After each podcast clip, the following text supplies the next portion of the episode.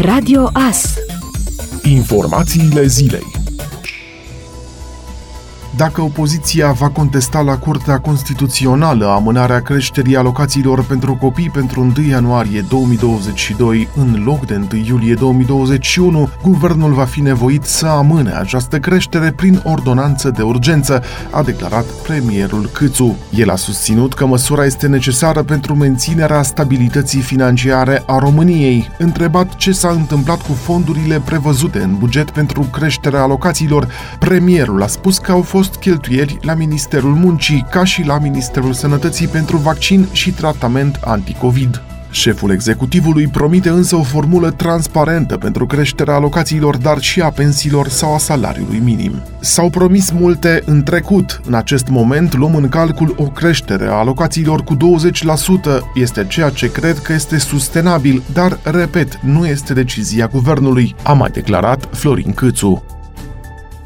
Specialiștii Centrului Național de Răspuns la Incidente de Securitate Cibernetică avertizează în legătură cu mesajele sau comentariile primite pe Instagram, acestea putând ascunde o tentativă de fraudă. În unele cazuri, acestea vin din partea unor conturi controlate de atacatori și au scopul de a vă determina să le transmiteți involuntar date personale, date financiare sau de autentificare.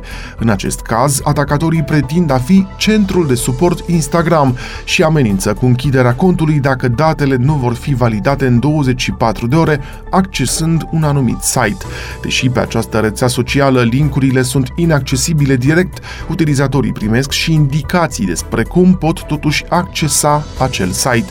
Este evident o tentativă de fraudă, explică experții în securitatea cibernetică. Nunțile organizate în aer liber nu mai sunt restricționate dacă toți cei prezenți sunt vaccinați, testați sau trecuți prin COVID-19, spune secretarul de stat în Ministerul de Interne Raed Arafat. În interior pot participa până la 200 de persoane doar în condiții similare, respectiv vaccinate, testate sau trecute prin boală. În cazul în care invitații nu sunt testați sau vaccinați, în interior pot participa 50 de persoane persoane, iar afară 70.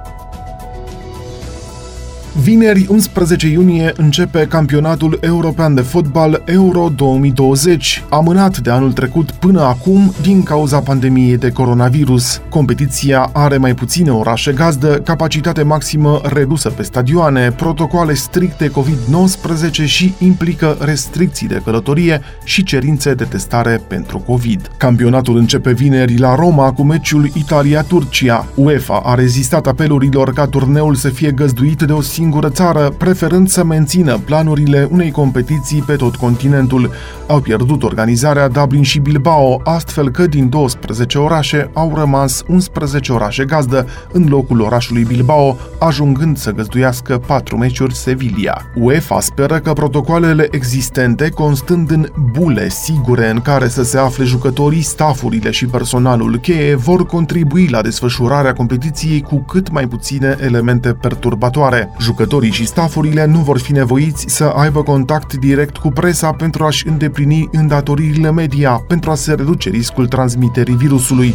Conferințele de presă vor avea loc online, iar zona mixtă va fi una de la distanță, nu convențională. Orașele gazdă ale turneului final s-au angajat ca la meciuri să fie prezenți spectatori în număr redus. Dintre orașele organizatoare, doar Budapesta pregătindu-se pentru un stadion plin la meciuri, însă cu proceduri de siguranță îmbunătățite limite și cu cerințe stricte pentru toți cei care vor intra în arenă. Unele gazde ar putea mări numărul de spectatori pe parcursul turneului în funcție de restricțiile valabile în țările respective.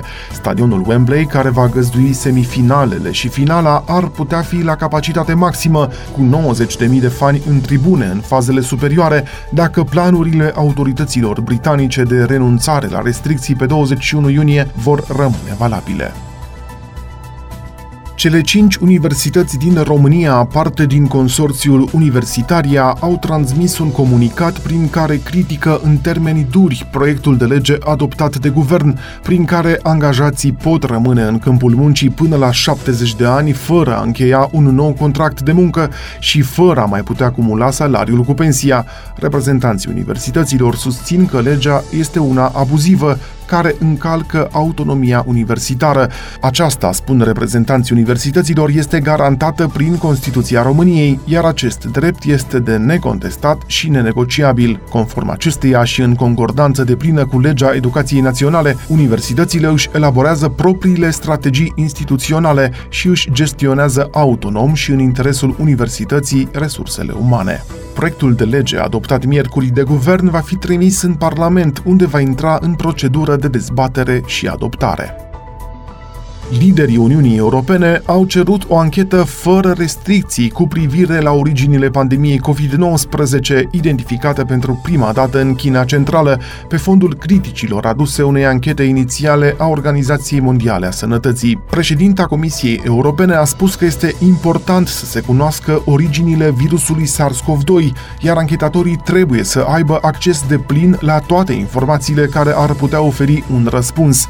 Reacția acesteia vine în contextul în care mai mulți oameni de știință vorbesc despre dovezi ale manipulării genetice a virusului în laborator, iar administrația Biden a cerut serviciilor de informații să vină cu o concluzie definitivă despre originea COVID. Raportul Organizației Mondiale a Sănătății, publicat la finalul lunii martie, arată că virusul a fost probabil transmis de la lilieci la oameni printr-un alt animal și că un incident de laborator a fost considerat o variantă extrem de puțin probabilă. Totuși, cercetătorii nu au reușit să stabilească exact cum a trecut virusul de la animal la om, ceea ce a dus la critici ale cercetării.